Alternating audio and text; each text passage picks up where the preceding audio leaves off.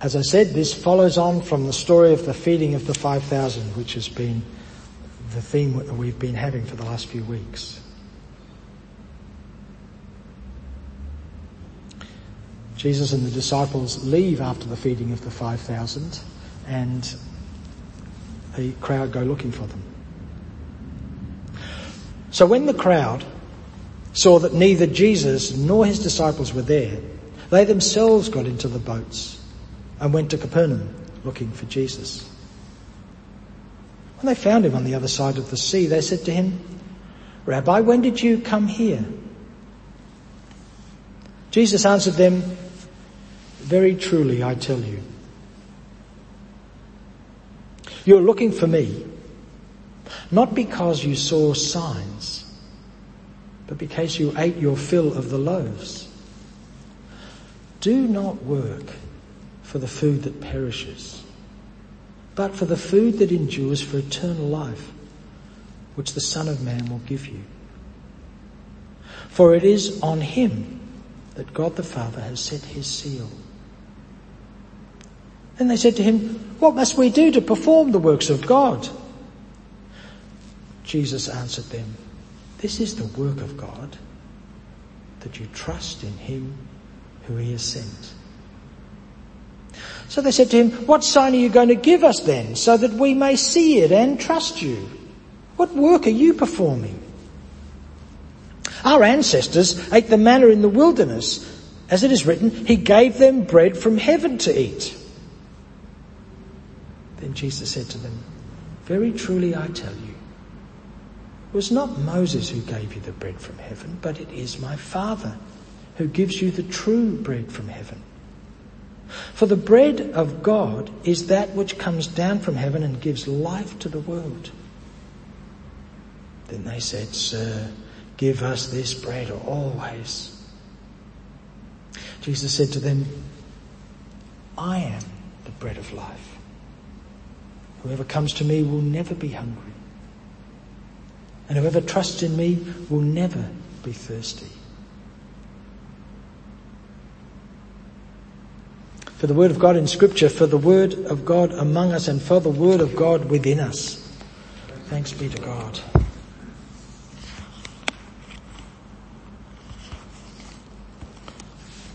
So they said to him, what sign are you going to give us then?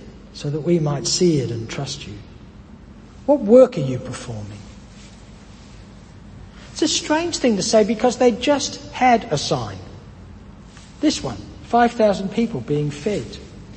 Not only that, they knew it was a sign because it, they, it says at the end of the feeding of the 5,000, the people experienced it as a sign. So what are they asking for here? They, they've already got a sign. But what's it a sign of? What's a sign that Jesus is going to be the new prophet who rises up and they, they would make him king. He would throw out the Romans and restore Israel the way it ought to be. That's what they were seeing. It says, now when the people saw the miraculous sign that Jesus performed, they began to say one another, to one another, this is certainly the prophet who has come into the world. Then Jesus, because he knew they were going to come and seize him by force to make him the king, withdrew again to the mountainside alone. They knew what the sign was for. It was for the revolution. There were 5,000 people. When that number is the same number as the Roman legions, it's certainly the early part of the Roman Empire. Legion was a, a was a 5,000 number. Um, in Mark, we're told the same story. We're told that the people are divided into lots of 100 and of lots of 50. Who cares? Well, you care if you know that's the battle formations that Israel's army would take. These are clues to us that this is what this whole thing is supposed to be about. It's supposed to be about finally the longed for day has come when someone will come and liberate us and do everything and change everything. But he wasn't. That's not what Jesus was doing. In fact, he, he confused everybody because when you've got 5,000 people literally eating out of your hand, that's when you strike. There wouldn't have been 5,000 Roman soldiers anywhere near them. The, the, the Roman uh, legion, there was one legion settled in uh, the Palestine area and it was in Caesarea Maritima over on the coast. They could have started something there. That's what you do. What did Jesus do? He left. He kind of basically disappeared. Whatever else is going on, it's not this. They're blind to what is going on. Instead of mobilizing the revolt, he leaves. That's not how a commander's supposed to operate. But these people knew, in inverted commas, they knew what this was all about. They knew that Jesus was the new commander. They knew that this day had come. And they knew what needed to be done next. Our ancestors ate the manna in the wilderness, as it is written. He gave them bread from heaven. This is how a commander operates. You feed them once, then you feed them again and again. You've got to keep the army mobilized and an army runs on its stomach as we know. So that's what you do. That's what Moses did. That's the way it goes. Not just one meal and then disappear. They were reading the sign, but they were reading it wrong. It was not pointing to Jesus as a king, as a as, as a military leader, as a revolutionary, at least in, not in the ways that they understood it. But they were so certain that they were blind to it. And those, and it's not as if they were stupid. This is years, generations of this thinking, generations of being hoped for, of reading the, this precious scriptures that what we call the Old Testament, reading this for generations and generations. This is what they were longing for. And the worse it got under the heel of Rome, the more people longed for it. And there had been attempts only a hundred years before, there'd been a great revolution. And it looked like it might succeed, and it did for a period of, nobody's really sure, maybe about seven years. Just for a short period it did, and it seemed like it was going to, and then the Romans came and crushed everything. We shouldn't be too judgmental. We're in the same boat. We've had years and generations of a way of thinking about what Jesus was about. That it's easy for us to imagine that anything other than that is, is, is either strange or wrong or some sort of heresy. We know that Jesus' signs point to a different kind of world, but we've accepted over the last few generations that that's actually an interior experience. That faith is not something that you talk much about. It's a feeling that you have in yourself and you keep it to yourself and uh, we don't really know how, we don't have much language to talk about it, we don't know how to, so we t- tend not to. And faith is a sort of personal choice and it's something that some people are Christians and some people aren't. And that's just the way it is and there's not much we can do about it, um, except try and encourage people to be more Christian-like in the way they do things. But it's somehow an interior spiritual thing.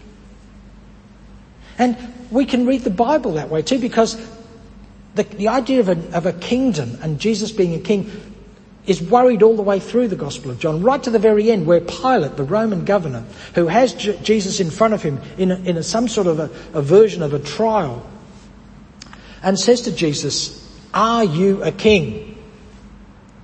Where's your kingdom if you're a king? And Jesus says, My kingdom is not of this world. This is in John uh, 16, I think. Anyway, near the end of John, maybe 18. We could read that as this is a spiritual experience. It's just an interior spiritual experience. But the world, the word world is used by Paul, the writings of Paul, remember they come well before the Gospels, and in the Gospel of John too, and in the others, but, but particularly in John and in the writings of Paul. The word world, the word is, the word world is used about a system. So when Jesus says, my kingdom is not of this world, he is not saying, my kingdom is some sort of ethereal other thing. He is saying, my kingdom does not come out of the same system as this system. It's not part of this way of doing things. It's not coming out of this worldview. My kingdom doesn't come out of all of this. You can imagine him saying, looking at Rome and its uh, its ability to control with violence. whatever Jesus' new world is, it is far more than just an experience of personal piety or spirituality. Remember, the story of the feeding of the 5,000 is contrasted because it comes straight after with the feeding of Herod's feast. Herod puts on a feast and in the middle of it has John the Baptist dragged out of a prison cell and beheaded, executed. John wants us to see there are two different feasts. One full of life, this one, and one full of death.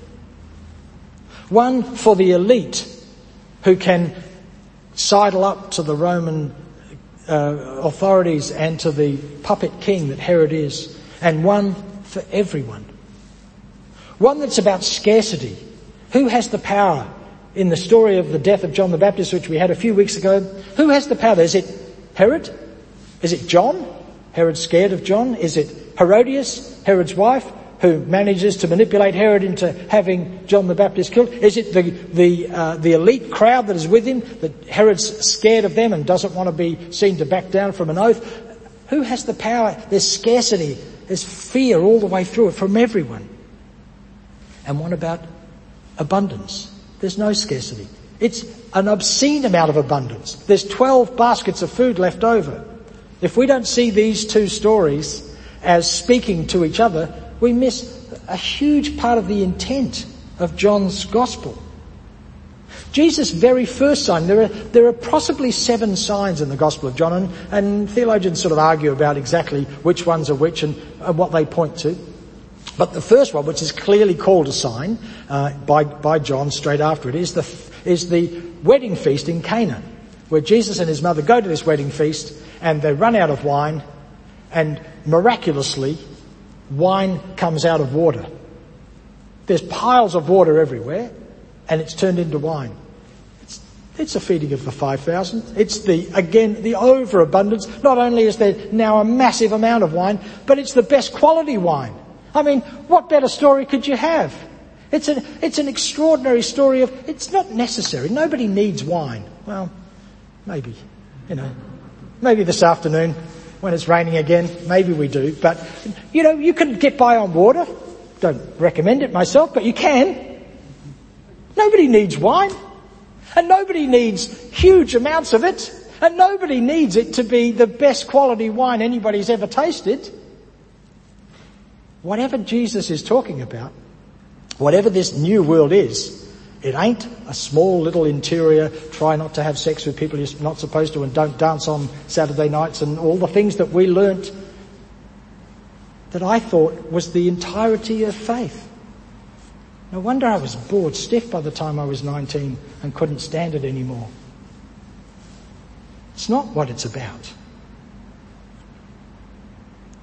So what does it mean to be a part of this? Well, Jesus says, it's not, it doesn't mean to, the way Jesus then goes on, it's not about being a part of this opposing army. It, it doesn't mean that there are a whole pile of duties that you need to sign up to. Remember how when they asked Jesus, what must we do to perform the works of God? In other words, how do we get in on this? What do we have to do? What's the rules? What's the regulations? What are the rituals? Which things do we have to attend and when do we have to go there? What do we have to not do? What do we have to do? What does Jesus say? Just come in trust. Trust the one that God sent. Trust that there's enough. Trust that the story of the 5,000, which is the story of overabundance, the story of the wedding, which is the story of extravagant pleasure. Trust that there's enough. Trust that everything comes from God. Jesus says, you know, it wasn't Moses that gave us the manna from heaven. That enormous story that has sustained the Jews all the way through. That it wasn't Moses. I don't know whether they thought that it was. But Jesus is reminding them, it wasn't Moses. It's like everything else. It's all from God. The new world of God that Jesus is living in and living out of is a world of extraordinary welcome for everyone, all the time. Our job is not to do certain things, but to live as if we were constantly loved, continually welcomed, continually given grace and forgiveness. As if that were true, we are to live that way because it is true. It changes everything about your aspect. It, I can feel myself, even as I'm saying it to you, I'm standing a little bit taller. I can feel, is, is this true? I mean, I'm saying it to you. It's in the Bible. Half the time I'm not sure whether I can accept it. How much food is left over? How much, how good is the wine? I, I don't know whether I can take that in. I don't know whether I can let that be so much a part of my life that I suddenly become a taller, more filled up human being. But that's what I'm being invited to. Jesus says, how do you get into this? Well, you don't. You just trust because you're already there. You just trust. And out of trust comes a whole new life. And you wake up every morning remembering, oh, that's right. This is all a gift. It's all a gift. I'm going to do what every three year old does tear the paper off and see what it is. Because every day is a gift. Amen. Thanks, Matthew.